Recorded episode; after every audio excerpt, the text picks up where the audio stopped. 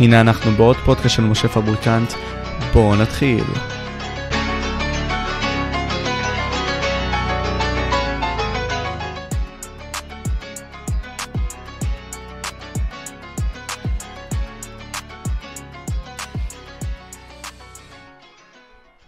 Oh, yes, yes, חברים, אנחנו נמצאים בעוד פרק, ואיתנו היום נמצא מייסד קריפטו ג'אנגל וקריפטו טוקס.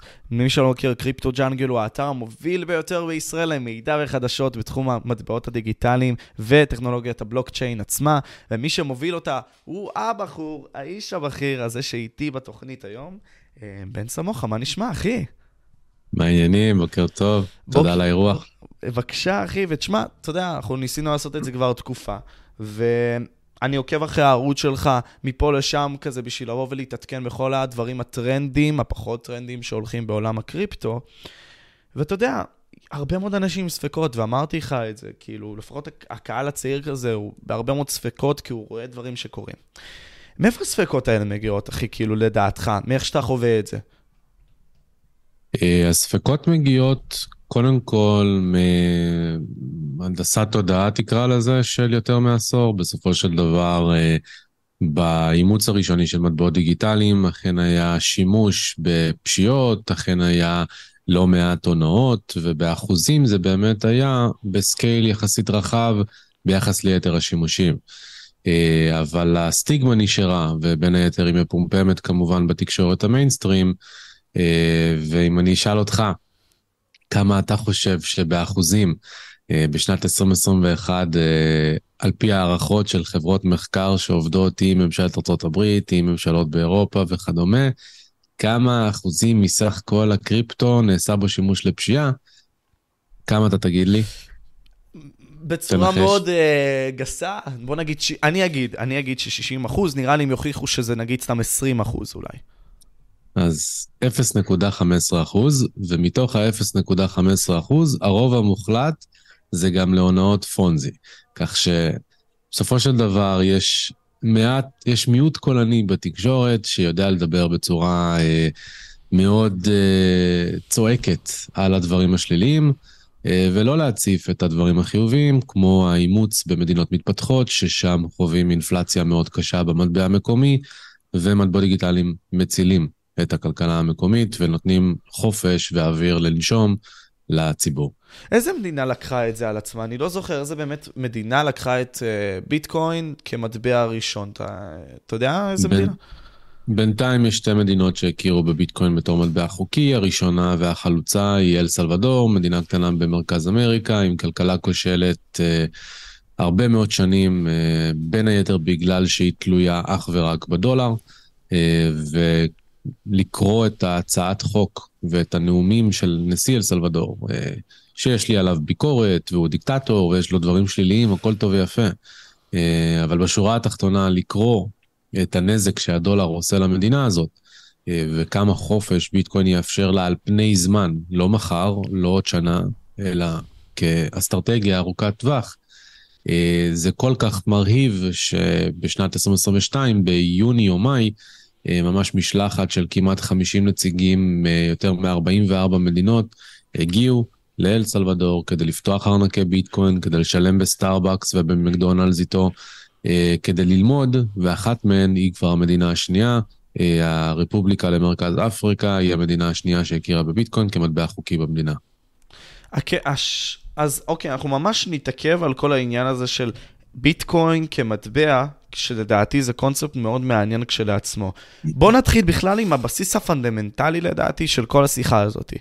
אה, מה זה כסף, אחי? כלומר, מה זה העיקרון הזה של טרנזקציה של ערכים? מה זה אומר לי בעצם? כן, אז באמת, אה, אחד מהדברים שלי די, אה, אתה יודע, שמטו את הלסת כשאני נכנסתי לתהליך הלמידה שלי, זה העובדה שגם כשאני לומד בתוך תואר לכלכלה, ובאוניברסיטה, ואמור לקבל את האינפורמציה שבאמת אה, מגלה לי איך העולם הכלכלי והכספי עובד היום. אה, אף פעם לא עוצרים לשאול את השאלה הבסיסית ביותר הזאת, כי אם אתה תחשוב על זה, משה, אתה יודע, כסף נמצא ב... זה הבסיס לחיים שלנו. זה, זה האוכל על השולחן, זה קורת הגג מעל הראש, זה החינוך והבריאות לך ולילדים. זה הכל. ולמרות כל זה, אה, ואני אשים פה סימן שאלה ללמה, לא מלמדים אותך את שום אחד מהדברים האלה במערכת החינוך, אה, ולא מסבירים לך שכסף אמור להיות, הוא טכנולוגיה. כלומר, טכנולוגיה שיש לה שלושה פיצ'רים מרכזיים. אה, הפיצ'ר הראשון זה להיות אמצעי שומר ערך על פני זמן, שזה למעשה אומר שמהרגע שאני הקדשתי זמן בעבודה, בין אם זה כשכיר ובין אם זה עצמאי, בזמן ובאנרגיה שבזבזתי, יצרתי ערך עבור אחרים במוצרים ובשירותים שיצרתי, וכשאני מקבל תגמול בדבר הזה שנקרא כסף, אני מצפה שהכסף הזה ינצור את האנרגיה ואת הזמן שהשקעתי בעבודה, כדי שמתי שאני ארצה ללכת להשתמש בזה, זה יהיה שווה אותו דבר במונחים של כוח קנייה, ולא במונחים של כמה שקלים זה עולה. הדבר השני, זה שזה צריך להיות אמצעי להעברה של ערך, שזה למעשה אומר שזה לא מספיק שזה ישמור את הערך מהיום למחר ולעוד חודש ולעוד שנה, זה צריך להיות נוח להעברות גם מקומיות, וזה במיוחד היה נכון ברוב ההיסטוריה האנושית, אה, אבל היום בזירה הדיגיטלית הבינלאומית, הגלובלית, אה, זה צריך להיות גם נוח להעברות בינלאומיות, ועל כן אה, זה צריך להיות נגיש, זה צריך להיות נזיל, זה צריך להיות אחיד, כך שאתה יודע, שטרות הם אחידים. אם אני אוציא שטר מהכיס ואני אתן לך אותו ואתה תחזיר לי את אותו שטר מכיס אחר אצלך, לא יהיה אכפת לי, כי זה נראה אותו דבר, זה שווה אותו דבר. וככה כסף צריך לעבוד, והמאפיין השלישי, שהוא בעצם תת-מאפיין של שניהם, זה יחידת מידה. אה, שזה בעצם אומר שאם עכשיו אתה תרצה לבוא לקנות אה, פחית בבסיס, אז אם הפחית תעלה לך טריליון חמש מאות אלף ארבע מאות שלושים ושתיים שקל, זה קצת לא תהיה יחידת מידה נוחה שמאפשרת לך לקיים סחר בסקייל. אלה שלושת המאפיינים הבסיסיים ביותר שכסף אמור לשמש בחיים שלנו, והיום זה רחוק מאוד מלהיות ככזה.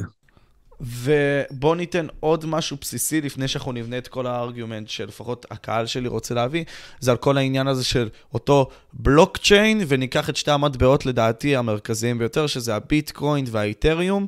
אה, מה השוני גם ביניהם? אשמח שבקטנה תרחיב על זה גם. בטח. אז באופן כללי, אה, בשביל להבין בעצם את ביטקוין ואת הבלוקצ'יין, צריך להבין ממש בקצרה איך עובדת המערכת היום. אה, אנחנו היום משתמשים בכל מה שקשור בכסף בשלושה גופים מרכזיים, שזה הממשלה, הבנק המרכזי והמערכת הבנקאית. למרות שלממשלה יש כוח, למרות שלבנק המרכזי יש כוח, בתכלס 99% מהכסף נוצר בתוך המערכת הבנקאית, שזה בעצם אומר שבניגוד למה שאומרים לך, אה, גם בלימודי כלכלה, שכשאתה בא לקחת משכנתה, אז יש איזה פקיד שמתווך בינך לבין חוסך, אה, ובעצם שואל פקידים אחרים, לפחות אתה יודע, דמיונית, למי יש מיליון שקל פה למשכנתה לתת לי? התשובה היא לא, זה לא קורה ככה, הפקיד הולך למחשב ומדפיס או מספר שפתאום ממציא לך משכנתה מאפס, משום מקום, אה, והמשכנתה הזאת צריכה להיות מוחזרת עם ריבית, אבל מאחר והריבית אה, בעצם תמיד מתווספת לגובה המשכנתה, זה אומר שהבנק תמיד מחויב ליצור יותר חוב, ועל כן אה, אנחנו במקום מאוד לא בריא, 50 שנה אחרי שהמערכת הגיעה לאיפה שהיא, למבנה הנוכחי שלה, נקרא לזה ככה, אה, וזה למעשה אומר ש... אנחנו נשענים היום על קרטל של מערכת בנקאית, לא רק בישראל אלא גם בעולם. היום יותר מ-90% מההעברות הבינלאומיות כל יום עוברות בסופו של דבר דרך גג ארבעה מוסדות פיננסיים, ה-JP מורגנים, הגולדמן זקסים, הבנק אוף אמריקה של העולם, וזה מאוד ריכוזי. אתה בעצם נעול במערכת שאפשר לקרוא לה כלא במובן מסוים. אה, במיוחד בצל החיבור של הרגולציה והממשלה, שמנסה לאסור על חוקי, לאסור עליך להחזיק מזומן והון פרטי ולא לדווח עליו, בעצם רוצים לדעת עליך הכל. והמשמעות של זה, זה קודם כל, יש לך פה הרבה מאוד שנים בלי תחרות, וכשאין תחרות אין יעילות. אין שום סיבה למערכת הבנקאית אה, לאפשר לך להשתדרג לעולם האינטרנטי שבו אנחנו נמצאים, שכמו שאתה יכול להעביר וואטסאפ או גוגל דוקס לכל מקום בעולם בשנייה, למה שלא תוכל להעביר גם כסף? אה, עצם זה שזה לא יעיל אומר שזה עולה הרבה מאוד כסף, אז אני תמיד מספר שיש לי לקוח מאוסטרליה שקנה ממני את הקורס שלי, והוא רצה לשלם לי באשראי, ומכיוון שאני עוסק בקריפטו, אז לא מאשרים לי לקבל אשראי בינלאומי. אה, אז הוא לא יכול היה לעשות את זה. אז אמרתי לו, אוקיי, תשלם לי בביטקוין. הוא אמר, אין לי עדיין, בשביל זה אני קונה את הקורס. אמרתי לו, אוקיי, אין ברירה, בוא תעשה לי העברה בנקאית. לכסף לקח 50, אה, חמישה ימים להגיע, חמישה ימי עסקים לכסף לקח להגיע מאוסטרליה. הוא שילם בצד שלו 40 דולר עמלה, אני שילמתי בצד שלי 20 דולר עמלה, וזה על עסקה של סך הכל של 800 דולר. אה, פשוט אבסורד מוחלט. אה, בטח ובטח למי שרוצה לעשות עסקאות אה, אה, קטנות. עכשיו, איפה זה מביא אותנו לביטקוין ולבלוקצ'יין? בלוקצ'יין זה למעשה מאגר מידע שהוא מבוזר. מבוזר זה אומר שהוא לא נשלט על ידי גורם יחיד, או על ידי קבוצה, או על ידי קרטל, אלא במקום שכל בנק יחזיק ביומן חשבונאי אצלו, שירשום אצלי מינוס ואצלך פלוס אם אני מעביר לך כסף, ואז בסוף היום הם רק יתחשבנו במקרה הטוב, לפעמים גם אחרי שבוע, אז הבלוקצ'יין בעצם, אתה יכול לדמיין אותה כאילו כל הבנקאים, במקום שהם ישבו וידברו בטלפון במקומות שונים בעולם, הם כולם יושבים באותה כיתה, אה, ויש לוח, ובכל פעם שמישהו מבצע עסקה, לא משנה איפה הוא נמצא בעולם, הוא פשוט בא וצועק, בן העביר למשה חמש ביטקוין. ואז רושמים את זה על הלוח, וכולם, כל הבנקים, רושמים אצלם, בן העביר למשה חמש ביטקוין. עכשיו, מה שזה גורם, זה גורם מצד אחד חוסר יעילות מערכתית. למה? כי כולם, בלי יוצא מן הכלל, צריכים להחזיק בעותק של המחברת, ובכל פעם שמישהו צועק שהייתה העברה, הוא צריך לרשום את הדבר הזה. מצד השני, זה מבטיח שקיפות. זה מבטיח שלא מרמים אותך בכסף. אה, בניגוד לצורך העניין לאיגרת חוב של ממשלת ארצות הברית, לחוב ממש של הממשלה, שהיום לא הממשלה, לא הבנק המרכזי, לא הבנק המרכזי של הבנקים המרכזיים, לא קרן המטבע העולמית, לא הבנק העולמי, יודעים לומר בדיוק כמה פעמים משתמשים באותה איגרת חוב במקומות שונים בעולם. יעני, היא נמצאת אצל מישהו אחד, אבל משתמשים בה 4-5 פעמים במקומות אחרים, אז כשיש לך עותק אחד של המחברת, שכולם מחזיקים באותו עותק, ואתה יודע לבד שאתה יכול לאמת את זה באמצעות הקריפטו, הקריפטוגרפיה שנמצאת בבסיס, שפחות נסביר אותה עכשיו, אז אה, אה, אתה יודע שאתה יכול לסמוך על האמת המשותפת הזאת. עכשיו, המשמעות בשורה התחתונה זה שבפעם הראשונה בהיסטוריה האנושית, הצלחת בזכות הבלוקצ'יין והמב... ומבנים ספציפיים שלפיה עובדת, ליצור אמון בין מיליארדים של אנשים שלא מכירים אחד את השני ולא צריכים להכיר אחד את השני בכל רחבי העולם, במקום שיהיה לך מתווך באמצע, כמו בנק, כמו אמזון, כמו פייסבוק, כמו ממשלה. זה על ביטקוין. ביטקוין הוא כסף דיגיטלי מבוזר, יחידות חשבונאיות שאתה יכול להעביר לכל מקום בעולם, בכל שעה ביום, תוך עשר דקות או אפילו פחות, בעמלה שהיא פשוט מגוחכת מהרגע שאתה כבר מחזיק בביטקוין, ואם אני מנטרל רגע את המעבר בין שקל לביטקוין, אמ, וזה כלי לחופש. איתריום הגיע כמה שנים לאחר מכן, בעצם הבינו שאת אותה טכנולוגיה שנעשה בה שימוש למאגר מידע של ביטקוין, שהוא מאוד טיפש במרכאות, בכך שהוא נועד לאפשר אך ורק כסף, איתריום באו ואמרו, יש פה הזדמנות ליצור אמת משותפת גם לדברים אחרים, ועל בסיס האמת המשותפת הזאת, על בסיס מאגר המידע המשותף, גם להתחיל ליצור תוכנות. אה, היום כולנו משתמשים בענן, סבבה? אה, יש לך חומרים כנראה ב Google Cloud, ב-iCloud, אה, בכל המקומות האלה, וה cloud כל כך התפתח, ש... היום אתה יכול גם להריץ משחקים בענן. אתה יכול להריץ תוכנות ששוקלות לך הרבה וצורכות הרבה מאוד אנרגיה בענן. עכשיו, מה המשמעות? תחשוב שאתה משחק Call of Duty בבית, אבל הכוחות חישוב בכלל נשלחים אליך ממאגר שרתים, מחוות שרתים בארצות הברית. אז המחשב שלך צורך הרבה פחות, ואתה מסתמך על כוח חישוב של מישהו אחר. הכוח חישוב של מישהו אחר היום בעיקר מגיע מאמזון, מגוגל וממייקרוסופט. אלה שלושת פתרונות הענן הפופולריים ביותר. איתריום באו ואמרו, בוא ניצור מערכת מתוחכמת שיודעת לקחת כוחות חישוב ממלא מלא אנשים שונים ברחבי העולם, וביחד לחבר אותם לכך שתוכל להריץ תוכנות. אז במקום שיהיה לך חוות שרתים אחת או שתיים של אמזון, שאתה מסתמך עליה, יהיה לך אלף חוות שרתים הרבה יותר קטנות, שאתה יכול להריץ עליהן תוכנות. זה בעצם מאפשר סוג של מחשב על חדש. כי אתה עכשיו יכול ללכת לאיתריום בתור מפתח, וגם יש פיצ'רים שאתה יכול ליצור בעצמך גם כלא מפתח, ולבנות תוכנות שהן הרבה יותר חסינות לבעיות. תחשוב שאם עכשיו, ממש לפני שנה, היה באג באמזון, שלמשך כמעט 24 שעות, המון המון שרתים נפלו, המון המון אתרים נפלו, לא יכולת, החוויית שימוש בטוויטר ירדה לכמעט אפס, אתרים נפלו, פתאום הכל מערך נעצר, כולל גם של בנקים, כולל גם של אה, גופי אשראי וכולי. למה? כי הם מסתמכים על מערכת ריכוזית מאחורה, שהיה בה באג, ופתאום זה לא עבד. אז על ביטקוין, על איתריום, על רשתות בלוקצ'יין, בהינתן שהן בנויות נכונה, ויש פה שאלות שצריכות להישאל על כל רשת בלוקצ'יין בנפרד, אז אתה יכול לסמוך, לסמוך על זה שזה יישאר תמיד באוויר. וזה מאפשר לך אינטגרציות, זה מאפשר לך אפליקציות כמו כלכלה מבוזרת, כמו NFTs, כמו דברים מהסגנון הזה, אה, שאתה יכול לעשות בקלות.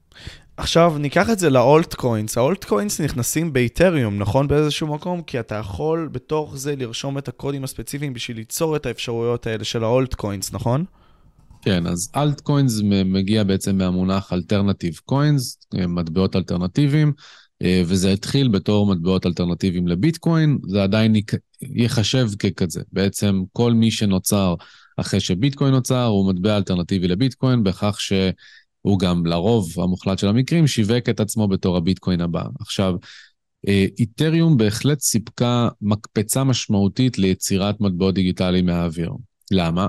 כי במקום עכשיו לקחת לצורך העניין את הקוד של ביטקוין, לשבת ללמוד אותו, להבין מה אתה רוצה לשנות בו, להביא משקיעים, להביא אנשים שיריצו את התוכנה אצלם במחשב, להביא אנשים שיפתחו את הקוד, במקום לעשות את כל הבלגן הזה, שיכול להיות הרבה שנים, ובדרך כלל גם לגיקים קשה לאסוף דרכם את הקהילה שתעזור להם להצמיח את זה וכל הדברים האלה, אז באיתריום אתה יכול לעשות את זה בללמוד קוד, שפת תכנות שהיא יחסית דומה לג'אווה, אוקיי? אז זה משהו שלמפתחים לא קל, לא קשה ללמוד, ואתה יכול לתכנת קוד בצורה מאוד פשוטה, ואפילו לעשות קופי-פייסטים לקודים. אז איתריום הפכו את זה להרבה יותר קל ליצור מטבע דיגיטלי או טוקן דיגיטלי, אה, בכך שבמקום שתיצור רשת בלוקצ'יין משלך, ממש מאגר מידע משלך, אתה נשען על המאגר מידע הקיים ועל הקהילה הקיימת ועל המשקיעים הקיימים ועל המחשבים הקיימים של איתריום.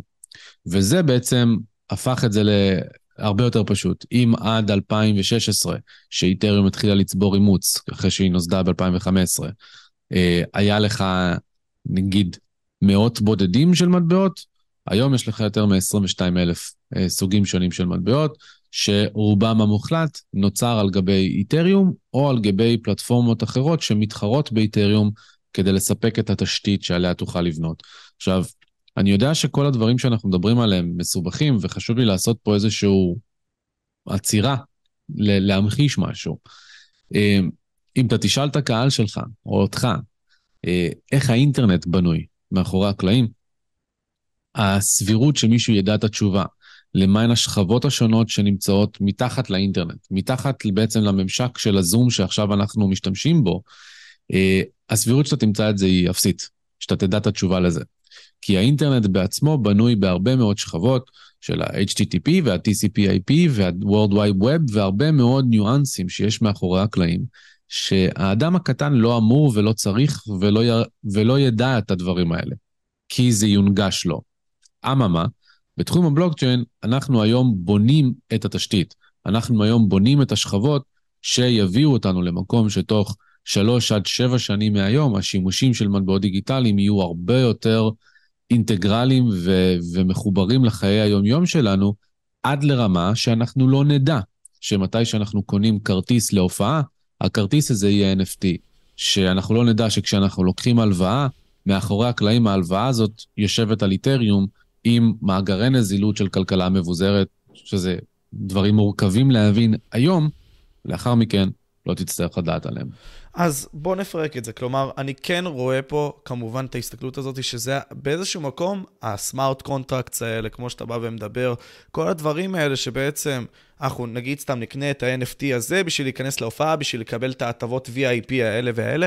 אני בטוח שזה יקרה, אה, זה באיזשהו מקום, זה לאן שהעולם הולך, אין מה לעשות. אתה יודע, גם ה deep fakes האלה באיזשהו מקום, וכל ה-AI הזה מצריך אותנו באיזשהו מקום ללכת לשם, כי פתאום תדמיין לעצמך, אנחנו עכשיו עושים את השיחה הזאת, ואין לדעת, מישהו עכשיו יכול לעשות deepfake שאני מקלל אותך ואומר עליך דברים, אבל אם עכשיו יש לי את העותק המוחלט של השיחה הזאת, את ה identity הברור הזה, אז אוקיי, יודעים שזה שלי, יודעים שזה פרסונלי, יודעים שזה, שאת זה אי אפשר לחקות. באיזשהו מקום אני רואה פה את היתרון. עד לפה אני, אני אתה מסכים איתי? כאילו, אתה סבבה? זה... לא אמרתי עכשיו משהו אבנורמלי. אוקיי. עכשיו מגיע, מגיע לי ה... להיות פקרלי, פק, פרקליט השטן בקטע הזה. אוקיי. עם ביטקוין פחות יש לי את הבעיה. כלומר, הדבר היחידי שתמיד הטריד אותי בביטקוין, זה עצם העובדה שיש רק 21 מיליון מטבעות ביוניברס. אה, באיזשהו מקום, מההסתכלות הזאת, היא שלמי שנגיד סתם היה יותר מההתחלה, ככה זה יישאר אצלו וכל מיני כאלה, ויגבה סכומו ככל שזה פשוט, אתה יודע, השוק יותר יתפתח והכול. זאת, זה החשש היחידי שלי ביחס, אתה יודע, להדפסה הזאת שממשלות עושות וכל מיני כאלה. האם אני טועה פה? למה נגיד סתם יש יתרון בכך שיש רק 21 מיליון מטבעות, ואי אפשר להדפיס יותר או לעשות יותר מטבעות דיגיטליים? בביטקוין כן. אני מדבר. אז באופן כללי יש כמה אסכולות כלכליות שהן הרווחות. היום הכלכלה הרווחת היא הקנסיאנית, שבעצם הממשלה והבנק המרכזי צריכים לנהל את הכסף שיש בסירקולציה. עכשיו, אני תמיד אוהב לומר שכל החיים אומרים לנו שכסף לא גדל על העצים, נכון? שצריך לעבוד קשה בשבילו. אה, אני טוען שהכסף כן גדל על העצים, פשוט העצים לא נמצאים בגינה שלנו. וביטקוין לא בא לחלק מחדש את ההון. ביטקוין בא ל- ליישר את השולחן, לדאוג שהחוקים שיש לי ולך הם החוקים שיש לבנקאים ולבנקים המרכזיים, שנמצאים מאוד מקורבים לצלחת, הם הראשונים לבזבז את הכסף שמודפס כך שהם שומרים על הכוח קנייה שלהם על חשבון אחרים. אה, יש להם מידע פנים, יש להם הרבה מאוד ניואנסים שנותנים להם יתרונות. אה, הכלכלה האוסטרית, שזה בעצם אסכולה שהיום צומצמה לרמת החמש שקופיות בערך בתואר שלי, אה, זו כלכלה שבאה ואומרת שאנחנו כאנשים פרטיים צריכים להיות אלה שבוחרים באיזה כסף אנחנו רוצים להשתמש ביום-יום שלנו, מתוקף הראייה שאנחנו נבחר בכסף שהכי פחות מרמה אותנו, שהכי טוב לנו, שהכי נוח לנו. ועל כן, זה לא משנה כמה מהכסף יהיה, מה שמשנה זה שהוא מתחלק למספיק יחידות. עכשיו, אחת מה... אחד מהחיזוקים שיש לכלכלה האוסטרית זה השאלה המאוד פשוטה. איך יכול להיות שבמשך יותר מ-6,000 שנה מתכת הזהב אה, עדיין מאומצת בתור כסף, עד לרמה שבימים אלו אנו, בנקים מרכזיים קונים זהב בכמויות היסטוריות ובקצב בלתי נתפס ביחד ל-50 שנה האחרונות, איך יכול להיות שזה קורה? איך יכול להיות שמתכת הזהב אומצה בו זמנית בתרבויות שונות, בגיאוגרפיות שונות, בכל רחבי העולם, ככסף? והתשובה היא, באופן כללי, אם uh, עושים לזה דאמפ דאון לשורה התחתונה, זה הנדירות הטבעית של הזהב. זו עובדה שאף אחד לא יכול להחליט שהוא מדפיס עכשיו כמה זהב שבא לו, אלא זה מספק משמעת למערכת הכסף, והמשמעת הזאת מוכיחה את עצמה כל פעם מחדש. ואני אטען שגם בקרוב שוב. איך זה מתחבר בעצם לביטקוין? ביטקוין אמנם יהיו 21 מיליון מטבעות, היום כבר רובם נמצאים ומסתובבים בין אנשים, היום גם כשלושה עד ארבעה מיליון מהם נחשבים אבודים, כלומר הם אה, אה, נחשבים שהלכו לאיבוד כי אנשים איבדו את הסיסמה ודברים מהסגנון הזה, שאני מפשט את זה. אה, אבל זה לא משנה, כי ביטקוין אחד מתחלק ל-100 מיליון יחידות, ואת ה-100 מיליון יחידות האלה ניתן גם לחלק ליחידות יותר קטנות. זה לא משפיע על היצע הכסף, כי כמו שהשקל הוא 100 אגורות, הוא יכול להיות גם אלף מיני אגורות, זה עדיין שקל, אבל זה כן הופך אותו להרבה יותר נזיל והרבה יותר נגיש לציבור הרחב. איפה זה עוד פעם מתחבר, פעם נוספת, למציאות שלנו? בסופו של דבר יש, נקרא לזה מאמיני הביטקוין, תזות. יש אנשים שיגידו בקצה אחד של הסקאלה, ביטקוין הולך אה, להיות חור שחור ששואב את כל הכסף בעולם, והוא הולך להיות מטבע גלובלי יחיד, אוקיי? שהוא יהיה הכסף היחיד שיש. אני לא נמצא שם. יש את אלה שבאים ואומרים, כמובן שביטקוין ימות, כי ממשלות לעולם לא ייתנו לו להתקיים. עכשיו, אני בא ואומר, זה לא יכול לקרות. ממשלות לא יכולות לעצור את ביטקוין. לא משנה כמה הן יתאמצו, ביטקוין גלובלי, ביטקוין מבוזר, ביטקוין הוכיח את עצמו כבר בינתיים, בקנה מידה שאנשים ירדו לרזולוציה של ההיסטוריה שלו ולא יאמינו איזה דברים הוא יתמודד מולם. זה אחד. כך שאני חושב שהוא יהיה באמצע, והוא ישחק את התפקיד שזהב שיחק במשך 6,000 שנה, בצורה הרבה יותר טובה ממה שזהב עשה, והוא ישמש כמשמעת למערכת הכסף הבנקאית וה... של הבנקאות המר... המרכזית. אז אם למעשה עכשיו אה, השק, הבנק המרכזי בישראל יחליט שהוא מדפיס, חוזר להדפיס שקלים בקנה מידה גדול, הציבור יברח לביטקוין ובעצם ישים לו עצירה, כי הוא יגיד לו, אתה לא יכול לעשות את זה, אנחנו צריכים את הערך של, של הכסף שלנו, סליחה. אמ, ומכאן זה איך שאני רואה את ה, לפחות את ה-20 שנה הקרובות מתפתחות ברקע של ביטקוין. אה, ולמה המגבלה לא צריכה להיות דרמטית, כי בסופו של דבר כסף הוא כוח קנייה, וכוח קנייה פשוט צריך להיות אה, מדיד בצורה טובה. אז אהבתי את ההשוואה לזהב, אמרת שבעצם הסקרסיטי, עצם העובדה שבסופו של יום זה יכול להיגמר, היא זאתי שמביאה את הנדירות, ובניגוד לכך, פה אנחנו יכולים להדפיס כמה שיותר כסף, איך שאנחנו רוצים, באיזשהו מקום אתה אומר שזה בעייתי, זה מין סוג של אה, מניפולציה כשאתה צריך וכל מיני כאלה, יותר מאשר שאפשרי לעשות מניפולציה על הביטקוין באיזשהו מקום. אה, חד משמעית. אוקיי, מצוין. עכשיו, איפה שאני תפסתי את כל הממשק, של הקריפטו כבעייתי, זה יותר באולטקוינס ויותר ב-NFTs. ואני אסביר. ההייפים שנבנו סביב כל העניין הזה של ה-NFT וה-Holdcoins באיזשהו מקום, למרות שחלקם באמת מנסים לפתור בעיות כמו שאתה בא ואומר, הרבה מאוד מהם נגיד, יוצאי תוכן, הרבה מאוד מפמפמים אותם ומקדמים אותם, ובכך משתמשים בכוח שלהם כמשפיענים בשביל לדחוף את המטבעות קדימה. אה, לא יודע אם אתה ראית, אבל נגיד היה את הקריפטו זו של לוגן פול, זה בטוח ששמעת על זה. אה, בטח. ועכשיו אני אומר לעצמי, אוקיי, זה עושה הרבה מאוד מניפולציית שוק. אתה יודע, אני יכול, סתם דוגמה, עכשיו אילון מאסק עשה את זה עם דודג'קוין וכל מיני כאלה. זה לא... זה לא sustainable, זה מה שאני בא ואומר, וזה מאוד מהווה איזושהי מניפולציה. אז איך, איך, איך אתה תופס את כל העניין הזה של ה altcoins במסמך הזה, שיוצרי תוכן יכולים להשתמש בשביל לעשות על זה מניפולציה, להרוויח על זה כסף ולהשתמש בסטטוס שלהם, בשביל להרוויח על אנשים שהם, לא, לא, אתה יודע, סומכים עליהם. פשוט כן. להרוויח עליהם את הכסף.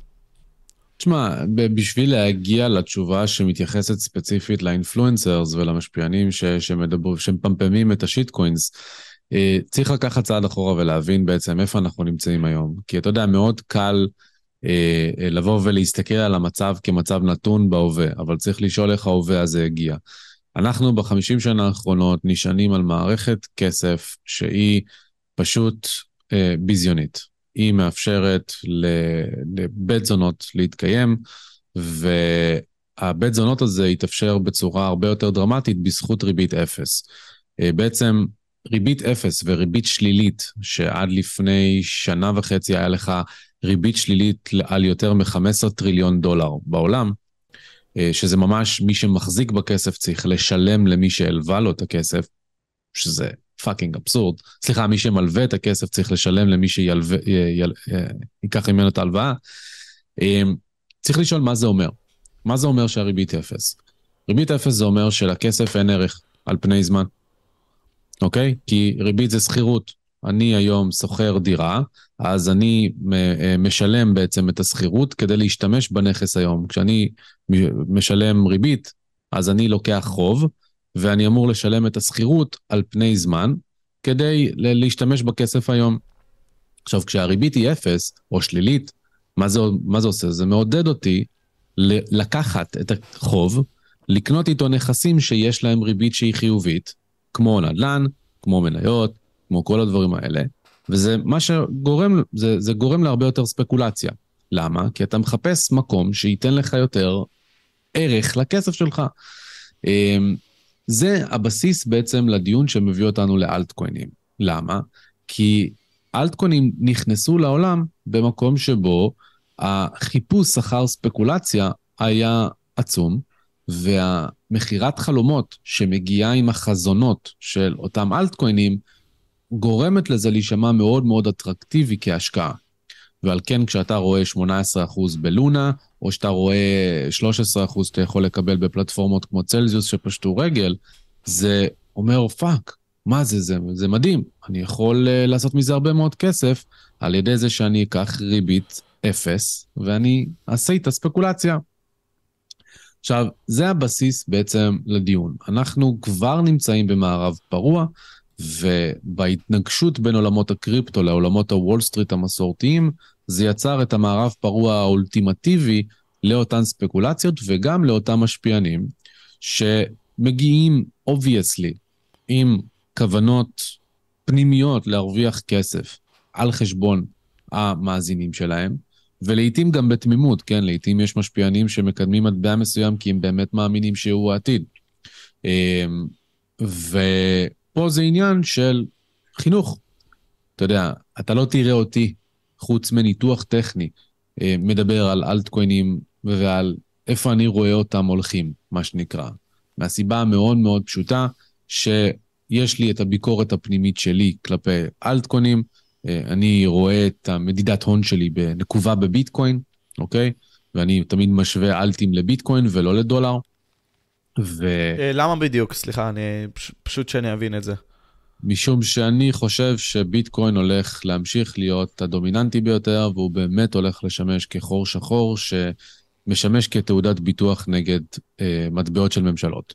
אה, וכשתגיע קריסה אמיתית, וכשאנחנו נראה את המציאות דופקת על החלון של בנקים מרכזיים, אז ביטקוין יהיה המגנט ששואב לתוכו את כל הכסף, ושם תיגמר הספקולציה. עכשיו, אנחנו כבר רואים שהספקולציה מקבלת בראש, כן? האלטקוינים נשברו הרבה יותר מביטקוין בשנת 2022, אם ביטקוין נפל 76 אחוזים, אלטים נפלו 90 אחוז ומעלה.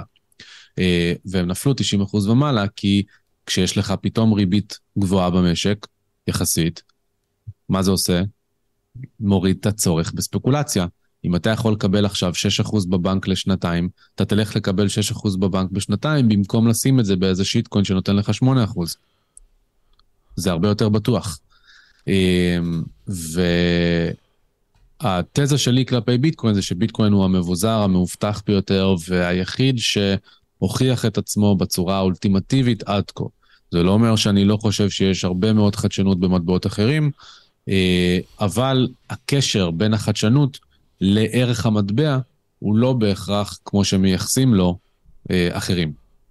בחזרה לעניין המשפיענים, אה, בתור מישהו שגם עבד בצד השני של המשוואה, אני יכול לומר לך שהרבה מאוד מהמשפיע... מהמשפיענים האלה מקבלים כסף מבלי להצהיר שהם מקבלים כסף. לעיתים קרובות הם יקבלו את הכסף גם בטוקן שהם אותו מקדמים. כלומר, ג'סטין ביבר לא סתם בדוגמה נראה לי, הפרטנר שלו לאיזשהו טוקן מסוים, אה, לא יודע, ג'סטין ביבר העלה את זה לאינסטגרם וכל מיני כאלה, אמר תקנו את זה וכל מיני כאלה, וואו, מדהים וכל מיני כאלה, והבחור שקנה, קנה ממ... לא, הבחור, נו, בקיצור, הפרטנר שלו קנה ממנו את זה באיזה 1.5 מיליון, משהו בסגנון הזה, אם אני לא טועה, זה הסיפור, והוא לא גילה את זה וכל מיני כאלה, אז יש הרבה מאוד שיט שהוא מתחת למחתרת. מצד שני, השיט הזה קיים גם ב-CNBC, אחד מאתרי החדשות הכי גדולים בעולם, שיש לך בחור טיפש שהוא ביזיון גדול בשם ג'ים קריימר, שיש היום כבר ממש מדדים שעושים הפוך ממה שהוא אומר בטלוויזיה למיליוני צופים, והבן אדם הזה גם כן מפמפם לך מניות. אומר, תקנו פייסבוק, פייסבוק קורסת 50, מניות, 50 אחוז. אומר, תקנו טסלה, טסלה זה עתיד, טסלה קורסת. אומר, זה... אז כאילו, צריך לשים את זה גם בפרופורציה הנכונה. ברור שכשיש influencers ביוטיוב זה מגיע יותר לריטיילרים, לאדם הקטן כמוני וכמוך, אה, אבל הדברים האלה קורים גם בנדל"ן, קורים גם במניות, קורים גם באגרות חוב, קורים גם בשווקים אחרים, אה, ולא חסר הונאות במקומות אחרים. אוקיי, אוקיי, עכשיו בוא נתרכז על הפן הזה. האם עכשיו, בגלל שיש מן הסתם קריפטו כאסוציאציה לביטקוין, אה, זה דבר שהוא... איך אני אסביר את זה עכשיו? שנייה. רגע. אוקיי. ביטקוין הרי קשור לקריפטו, כי הסברנו את זה, למה זה ככה, אבל לדעתי מה שהורס בעצם את הרפיוטיישן לביטקוין ולהשקעה של כל הדברים האלה, זה אותם אולט קוינס באיזשהו מקום. כלומר, כי אנשים פחות מסתכלים על זה כמטבע ערך, אלא יותר כהשקעה. הם יותר מנסים לעשות מניפולציית שוק, בשביל לעשות מניפולציית שוק ולהרוויח ממנה, כמו כמניה, מאשר מטבע מסוים שהם יכולים לבוא ולהסתמך עליו בעתיד. לפחות זה המצב עם האולטקוינס. האם זה משהו שאתה כן מסכים איתו? האם אתה חושב שזה בהכרח נכון לאיך שאנשים מתייחסים לאותם אולטקוינס? חד משמעית היום רוב הציבור הרחב שייכנס להשקעה באלטקוינים, זה יעשה זאת כי הוא חושב שהוא יוכל לתפוס תשואה כמו שביטקוין עשה בשנים הראשונות שלו, ובאופן כללי כי הוא מסתכל על הפן של התשואה. יש מטבעות שדווקא יש להם מה שנקרא כלכלת מטבע מעניינת, ויש להם תועלת שאמורה לשמש אותם לממשל במטבע המבוזר, אם הוא מבוזר, וכל מיני דברים מהסגנון הזה. אמ, ויהיו use cases, יהיו, כאילו, אני, בשלב זה אני יודע לומר לך שגם אני, בתור מבקר של רוב האלטקוינים, יודע שהאלטקוינים כאן כדי להישאר. אישית, אני חושב שזה יהיה 80-20, 80 אחוז מהערך ייכנס, יתכנס לביטקוין, 20 אחוז מהערך יתכנס לאלטים, כשהרעש ינוקה, אבל כמכלול, התשובה היא כן. רוב הציבור נכנס לאלטים כי הוא קורא כותרת או איזשהו מדריך שהוא מצא על ידי איזשהו משפיען או על ידי סתם איזשהו משהו שמסביר מה הפרויקט עושה. אה, הוא מסיק ממה שהפרויקט עושה, שזה ישליך בהכרח על מחיר המטבע, למרות שיכול מאוד להיות שהכלכלת מטבע של, ה... של האלטקוין שבורה, שזה בעצם אומר, נגיד דודג'קוין, אוקיי? אנשים שקונים דודג'קוין, סלח לי, אבל הם פשוט מטומטמים. כי דודג'קוין יש לו 5% אינפלציה בשנה. וזה עוד מבלי לדבר על זה שהוא מספק אפס ערך למחזיקים בו. אז למעשה, להחזיק דודג'קוין רק מתוך הציפייה שאילון מאסק יפמפם אותו, זה פשוט הימור כמו ללכת לשים ברולטה אה, עכשיו אה, כסף. עכשיו, זה בסדר גמור להמר, אין בעיה עם זה. כל אותם מנהל סיכונים ואתה מתייחס לזה כמו שזה. הבעיה היא שכשהם רואים בטיקטוק Dogecoin to the moon, אה, זה פחות מה שקורה, אלא זה יותר מבוסס על רגש ועל פומו, ופחות על קבלת החלטות רציונלית, ובדיוק מהסיבה הזאת, אגב, אני מלמד ומכשיר אנשים, כן? גם למשחק, גם להשקעה וגם בצורה מקצועית, כדי שיקבלו החלטת, החלטות רציונליות, אמ, וזה באמת מה שהכי כיף לי לראות אצל הבוגרים שלי, שהם אומרים לי, בן, אתה לא מאמין כמה רעש ניקית לי, כמה זבל יצא לי מהראש, בזה שאני עושה תוכנית ולומד על פרויקט ומבין מה אני עושה, אה, ולא סתם פועל על בסיס אה, סרטון שראיתי בטיק טוק שאמר, כן, כן, כן, בוא נקנה את זה עכשיו. היה גם את כל העניין הזה של המטבע של אה, בייפל, אם אני לא טועה, ככה קוראים לו, של 69 מיליון דולר, נכון? עכשיו... איזה מטבע?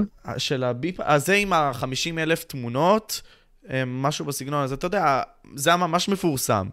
אה, ביפל, ה-NFT. ביפל, בדיוק, אוקיי.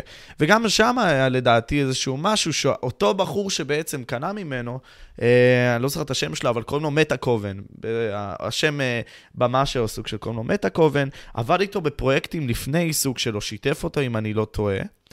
וזה עוד פעם מראה לנו איזושהי מניפולציה שרוצים לעשות בשביל לעשות הייפ לאיזה שהם coins. אז גם ב-NFT space זה קורה באיזשהו מקום. כן. תשמע, צריך uh, ל... להתכנס רגע למושג של מה זה בועה כלכלית, סבבה? בועה כלכלית, על פי ההגדרה, זה כשהציבור הרחב נותן אה, ערך גבוה יותר למכשיר פיננסי, לנכס, למטבע דיגיטלי, ביחס למה שהערך שבאמת זה נותן, אוקיי? עכשיו, בועה יכולה לקרות גם בדברים שהם טובים וחדשניים.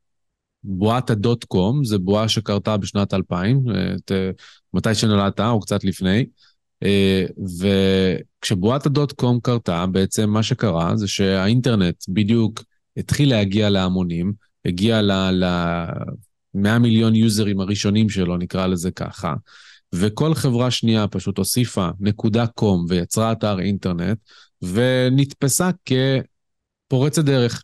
אז מה זה גרם? זה גרם למניה שלה להתפוצץ קיבינימט, להגיע לירח, וזו הייתה בועה. למה זו הייתה בועה?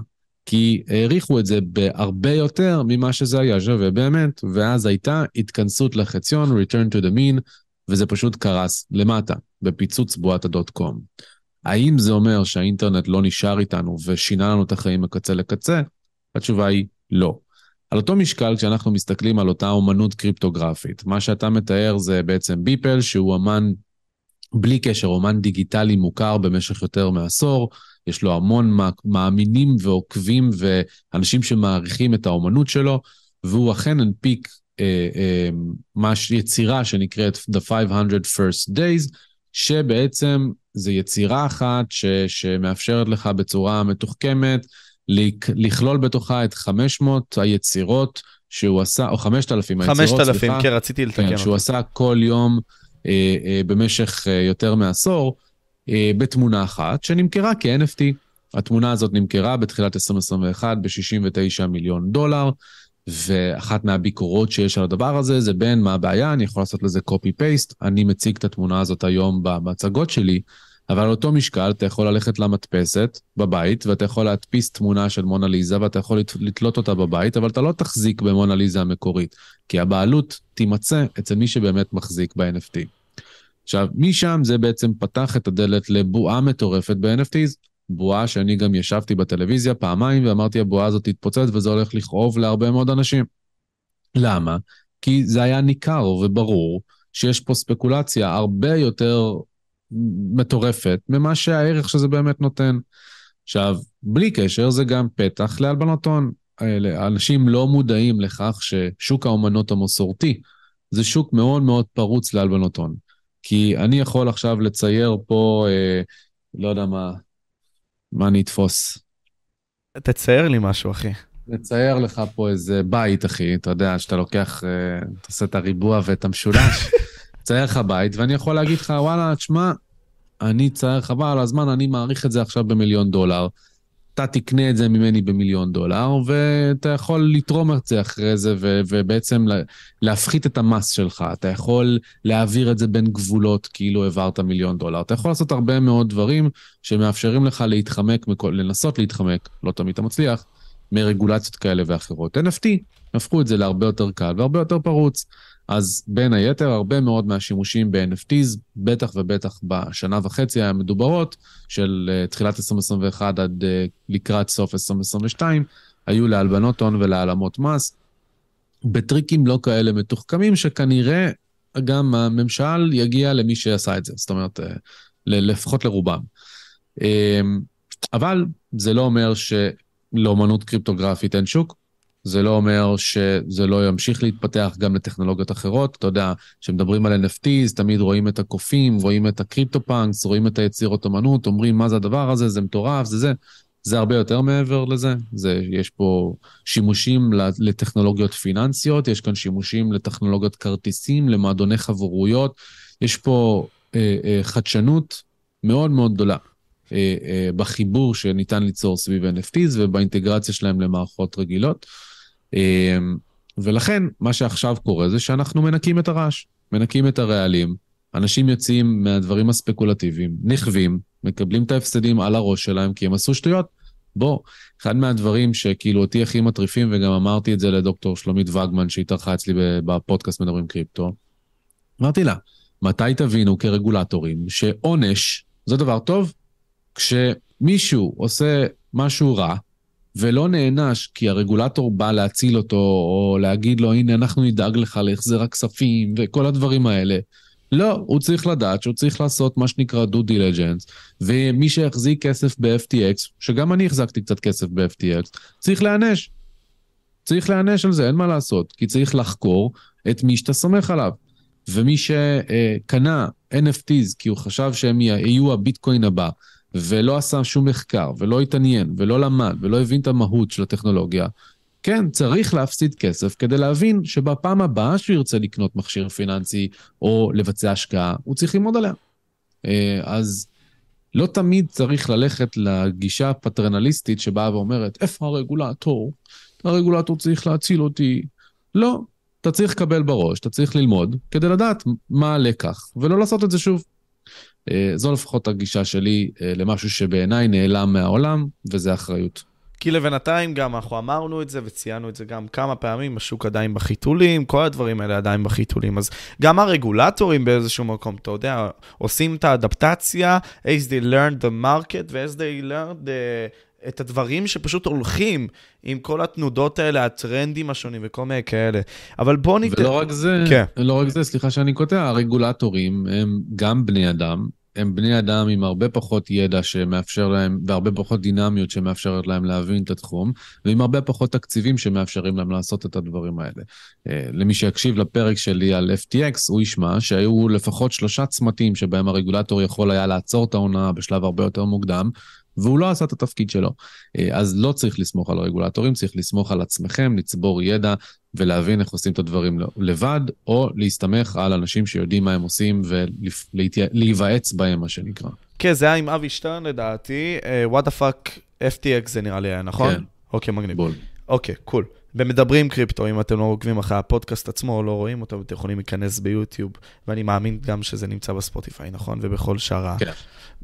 streaming platforms. טוב, תקשיב, בואו ניתן את ההסברה ל-NFT, כי אני רוצה גם ללכת ל-Web 3 וכל מיני כאלה. אז באמת תסביר לי, אנחנו דיברנו על זה עכשיו וכל מיני כאלה, דיברנו על האנטיפיקציה שהיא מיוחדת לכל אותו, אותם פריטים שבעצם מוציאים, אה, וגם אמרת על כל העניין הזה שזה מין סוג של גם יכול להיות חוזה סוג של אוקיי, אתה קונה את זה, ואתה מקבל משהו בתמורה. תסביר את זה בבקשה, אם אתה יכול. NFT זה ראשי תיבות של Non-Fungible Token. Non-Fungible זה אומר שזה לא בר חלופה. כלומר, כל טוקן NFT הוא בעל מרכיבים ייחודיים שלו שאין בהכרח בטוקן אחר. נתנו מקודם את הדוגמה של אחידות על השטרות שיש לנו בכיס, שאם עכשיו אני אוציא שטר של 100 שקל ואני אתן לך אותו ואתה תיתן לי שטר אחר שיש לך, זה לא ישנה לנו. ב-NFT זה לא יעבוד. למה? כי לכל אחד יש את המרכיבים הייחודיים שלו. NFTs נוצרים כתוכנה, כחוזה חכם, על רשתות בלוקצ'יין, אה, לפחות כאלה שמנסות להיות מבוזרות, כמו איתריום, כמו סולנה, כמו אה, פולקדות ודברים מהסגנון הזה. וה-use case הראשוני שלהם באמת היה אה, לשני כיוונים מרכזיים. אחד זה האומנות הקריפטוגרפית, כלומר, יכולת עכשיו לקחת, אה, כמו ג'ק דורסי, מנכ"ל טוויטר, את הציוץ הראשון שהוא כתב אי פעם בטוויטר, להנפיק אותו כ-NFT ולמכור את זה כפריט אספנות, שזה למעשה אומר שאם עכשיו אני הייתי הולך וקונה את ה-NFT של הטוויט הראשון של ג'ק דורסי, אז אני בעצם אספן שמעוניין להחזיק בציוץ הראשון של מנכ"ל טוויטר בפלטפורמה טוויטר, שזה גם הציוץ הראשון בפלטפורמה.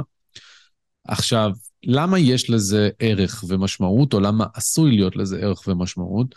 מאותה סיבה שלפני כשנה ומשהו, ההורים שלי שיפצו את הבית. אמרו לי, בן, אה, אה, צריך שתבוא לעשות סדר בחדר שבו גדלת, יש לך פה מגירות לפרק, יש לך פה ארונות לנבור בהם, ומה אני מוצא שם? אני מוצא שם כרטיסים להופעות.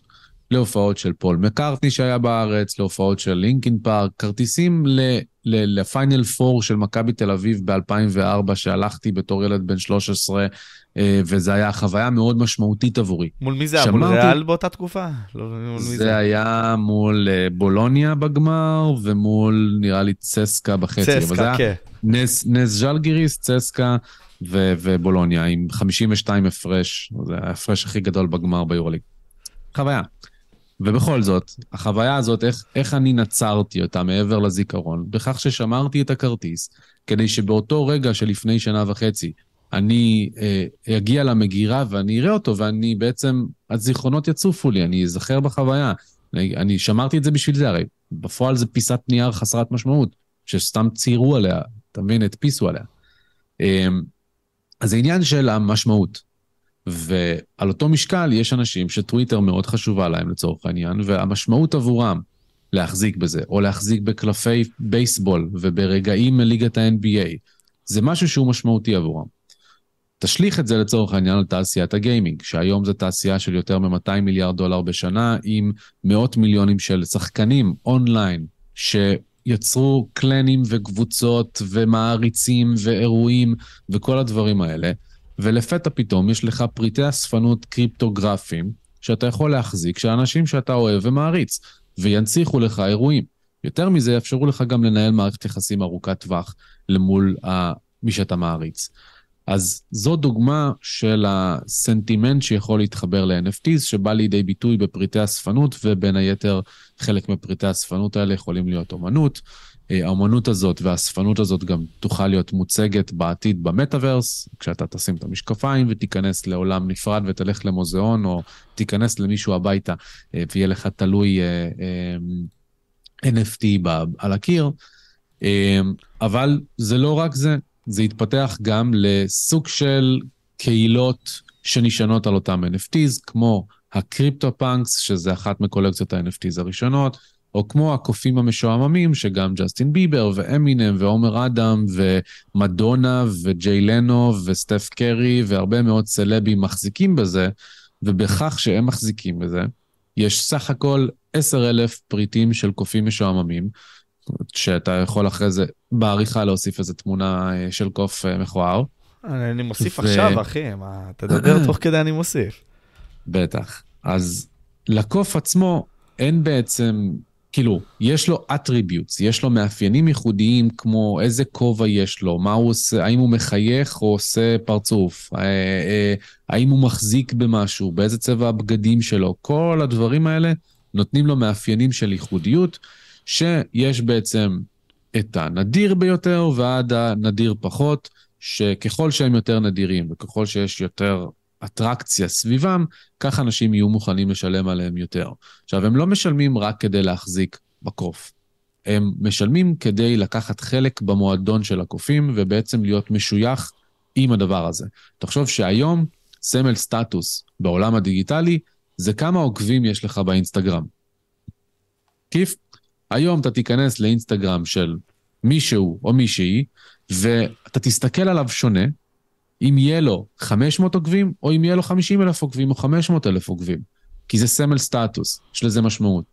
אנשים שייכנסו לאינסטגרם שלי, שיש לו רק 700 עוקבים או משהו כזה, לא ידעו שאני היום דמות מאוד משפיעה עם, מאות, עם עשרות אלפי עוקבים לפחות בתעשיית הקריפטו. למה? כי רק עכשיו התחלתי לתפעל אותו.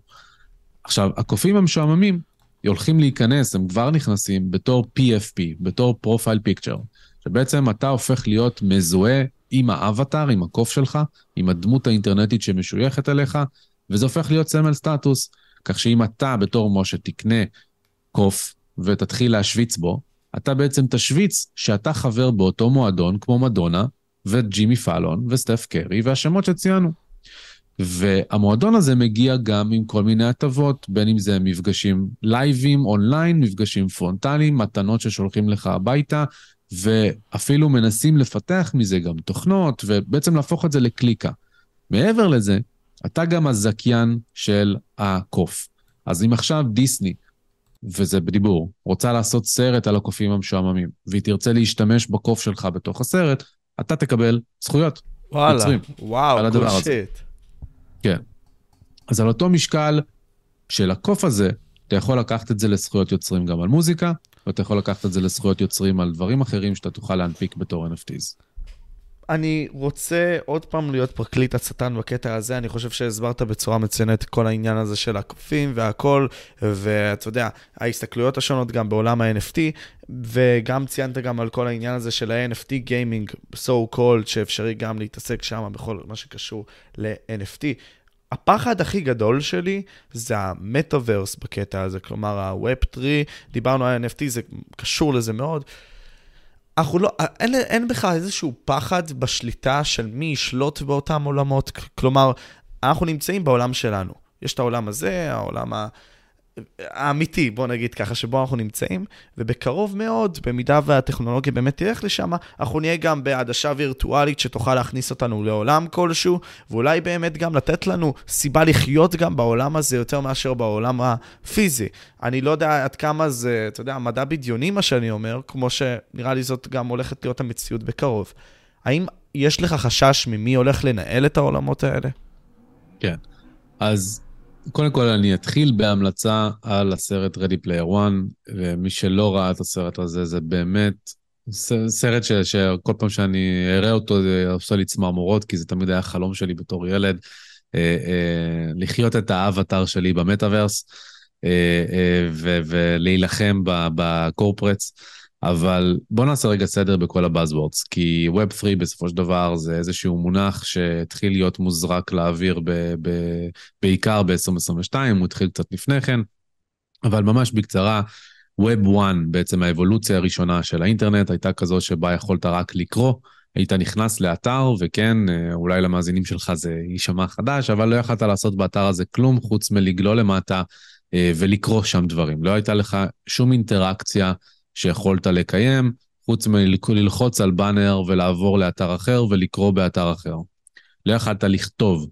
מכאן מגיע Web 2. Web 2 אפשר לך to read and write, לכתוב ולקרוא. כלומר, יכולת פתאום ליצור תוכן בעצמך, לבנות אתר בעצמך, אה, לשתף פוסטים באינסטגרם ובטוויטר ובפייסבוק וליצור ערך לפלטפורמות שבה אתה משתמש. אבל הבעיה בווב 2 המרכזית ביותר, מעבר לחדירה לפרטיות וכולי, זה שאתה המוצר. בעצם, מה שקורה זה שאתה מספק את התוכן לפלטפורמה אחרת שהולכת ועושה כסף על הגב שלך, מבלי שאתה מקבל שום תגמול ושום בעלות על התוכן שיצרת. יכול מאוד להיות שיהיה לך פוסט ויראלי או סרטון ויראלי בטירוף בתוך יוטיוב, אוקיי? אבל רוב הכסף ילך ליוטיוב ולא אליך. אה, והבעלות גם מבחינת copyrights, אמנם היום יש עם זה קצת יותר דינמיקות, אבל בהתחלה לא היה לך שום בעלות על הדבר הזה. Web 3 בא ואומר שבזכות טכנולוגיית הבלוקצ'יין, בזכות העובדה שאתה יכול ליצור בעצם מאגר מידע משותף, מבוזר, חסין לצנזורה, וכזה שמאפשר לך ליצור נדירות. דיגיטלית בדמות NFTs, אתה יכול להיות גם הבעלים של מה שאתה יוצר.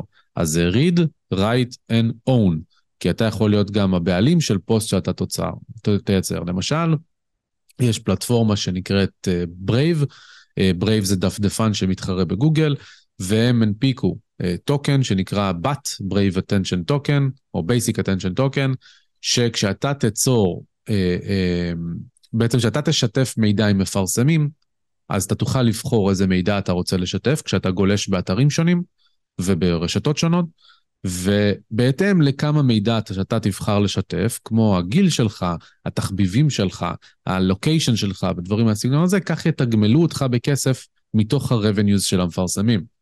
אה, ואז אתה בעצם מקבל תגמול על הבעלות של הדאטה שלך.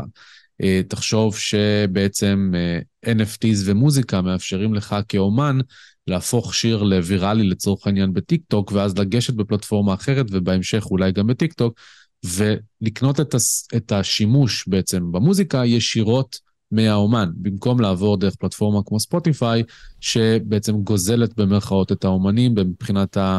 אה, אה, התגמולים שהיא לוקחת מהם. כי יש לשיר הזה מספר אישי סוג של. בדיוק. עכשיו, זה בעצם המודל, נקרא לזה האוטופי, שווב 3 מאגד בתוכו. מכאן, כל הבאזוורדים הנוספים, כל המילים שמשתמשים בהם בעיקר בשיווק, אה, כמו קריפטו ובלוקצ'יין ומטאוורס ו-AI וכולי, נכנסים תחת המעטפת הזה של ווב 3, רק שהכל נשען בעצם על רישום בעלות ציבורי, שמאפשר לך להיות הבעלים של המידע הזה. לי יש לא מעט חורים בסיפור, אוקיי? בסופו של דבר, אה, כשאתה מסתכל על המהות של משחקי מחשב, שהם המטאוורס של העולם המודרני, אז תחשוב שאני אה, שיחקתי כבר מגיל 10 ב Counter-Strike, ו Counter-Strike והצ'אטים שאז היו קיימים, שכבר בקושי נמצאים בשימוש היום, היו העולם שבו חייתי. כאילו, היה לי זהות דיגיטלית, קראו לי ארס, זה היה הניקניים שלי. למה ארס? כל... אל המלחמה. יפה. כל העולם ואשתו הכיר אותי בתור ארס, מעטים ידעו שקוראים לי בן, ושאני בן עשר, אוקיי? וזאת הייתה הזהות הדיגיטלית שלי. ו- וככה התנהלתי אונליין, עם חברים אונליין שחלקם עד היום לא פגשתי מעולם בחיים, עם חלקם יצא לי להיפגש גם במציאות. יצרתי חברים מגרמניה, חברים מארצות הברית, מה שאתה לא תרצה. אז חייתי במטאוורס, חייתי בעולם שבו אני לא הזהות שלי, אלא אני זהות אינטרנטית ואני מנהל תקשורת. כשמדברים היום על המטאוורס, בעיקר עושים את השיוך ל-VR, ל-Virtual Reality, שאתה תשים את המשקפיים ואתה בעצם תחיה בעולם שהוא הרבה יותר אינטראקטיבי ומאפשר לך הרבה יותר דברים. אה, למה אני חושב שיש לי פה בעיות במודל הזה? הבעיות שיש לי במודל של איך לה... להישאר Web 3, שבו אתה גם הבעלים, אבל גם לקבל את כל החדשנות של מטאוורס, זה ב-user acquisition. מה זה בעצם אומר? חברות כמו מייקרוסופט ובליזארד ו Epic Games וכל יצרניות המשחקים שהיום מפתחות את המטאוורסים שלהם, או אפילו פייסבוק, בעצם עושות את הפיתוח הזה מסיבה מאוד פשוטה, להרוויח עליך כסף, כן? בוא נשים את הדברים על השולחן, זאת המטרה פה. עכשיו, ברגע שאתה נותן לאנשים להיות הבעלים של הפריטים בתוך המשחק, של החרבות, של העיר שיצרת, של השטח שקנית, אתה בעצם לא רוצה לתת לאנשים לצאת מהפלטפורמה שלך. תחשוב כמה אנשים קונים סקינים בפורטנייט, אוקיי? למה שפורטנייט, ש Epic Games, יאפשרו עכשיו marketplace, שוק מסחר, שבו תוכל למכור את הסקינים וללכת למשחק אחר בקלות? זה בעצם אומר שהם נותנים לך, אחרי שהם עבדו כל כך קשה מרקטיאלית ומבחינת הפיתוח של משחק כדי להכניס אותך פנימה, אז מה, הם פשוט ייצרו לך גשר פשוט כדי שתצא החוצה? אה, לי יש חורים שם בסיפור, אבל לשאלתך, אה, זה אכן יגיע. אני חושב שזה יגיע יותר לאט ממה שאנשים חושבים, ושזה פשוט לא יהיה מבוזר. יהיו אולי אלמנטים ספציפיים, יהיו אולי עולמות יותר קטנים, עם שימוש פחות אה, אה, גדול, שכן יעשו את זה בצורה הזאת ויאפשרו לך לעבור בין עולמות ו- ולהמשיך להחזיק בפריטים ולהיות הבעלים. אבל אה, בפועל אני חושב שרוב הסיכויים זה שעדיין נמשיך להישען על גורמים ריכוזיים בדברים האלה. עצם זה שיש קריפטו ו-NFTs יאפשר אה, קצת יותר כוח עבורנו, אה, אבל למי שבאמת ירצה לקחת חלק בעולמות האלה, ואני מקווה שלא נגיע לעולם של Ready Player One, אבל יכול מאוד להיות שנגיע, שבו כולם עובדים וחיים במטאוורס, אה, אז אה, יכול מאוד להיות שזה יקרה. טוב, אריס, ייקח לזה זמן. היה לי כיף איתך, אחי, סתם, בן, אתה מלך, אחי, אתה לגמרי מלך. אה, קודם כל, תודה רבה על המידע. אני רוצה לבוא ולהגיד שאם אתם לא עוקבים אחרי קריפטו ג'אנגל ביוטיוב, אני אשמח שתעקבו גם כן האינסטגרם והרבה מאוד לינקים אחרים, אם זה קורסים שהוא בא וגם מציג, אתם יכולים לבוא ולהיכנס במידה וזה מעניין אתכם, אבל שוב, חשוב לציין שכל הדברים שאמרנו באיזשהו מקום, רגע, בואו אני אנסה אפילו לציין מילה במילה מה שאתה אומר, שום דבר שנגיד אמור להיות משומש כהמלצה לפעולה או ייעוץ השקעות. חשוב לציין, אה, ואני חושב שחשוב לציין את זה. יש לך משהו להגיד, אחי? דבר אחרון? כן. אה, אני ממליץ בחום אה, לעשות משהו שאני יודע לומר שלי שינה את החיים, ואומנם זה הגיע לי דרך ביטקוין, זה לא חייב להגיע עבורכם דרך ביטקוין, שקוראים לו בעצם הגלולה הכתומה, כמו במטריקס, שיש לך את הגלולה הכחולה, אתה יכול להישאר בה. במציאות המדומה שלך שיצרו לך, או שאתה יכול לקחת את הגלולה האדומה, שאתה מתעורר לאיך העולם באמת עובד. אז אני ממליץ על הגלולה הכתומה, שזה ללמוד מה זה כסף באמצעות ביטקוין.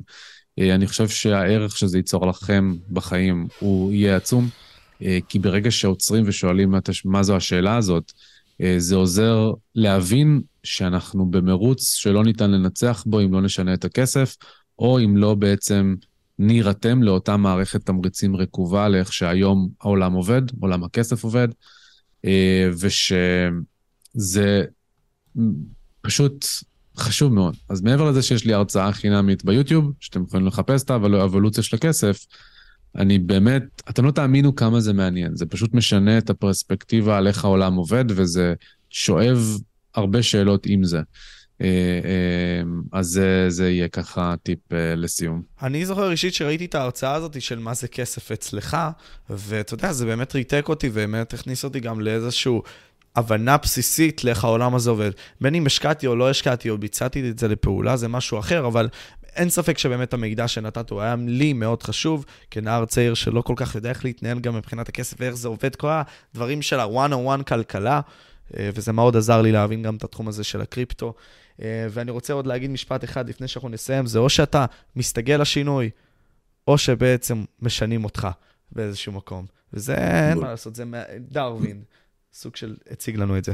טוב, אחי, תשמע, עוד פעם, תעקבו אחרי קריפטו ג'אנגל, אחרי בן סמוכה, בכל הפאקינג כישורים. גם האתר שלו יהיה בתיאור, הכל יהיה בתיאור. מקווה שאתם אהבתם את זה, ומקווה שה... בוא נגיד ככה, exchange טוב של ערך, אחי. מעריך אותך מאוד. תודה רבה. יאללה, אני הייתי משה פבריקנט, וזה היה בן סמוכה מערוץ קריפטו ג'אנגל, והיינו פה. ביי.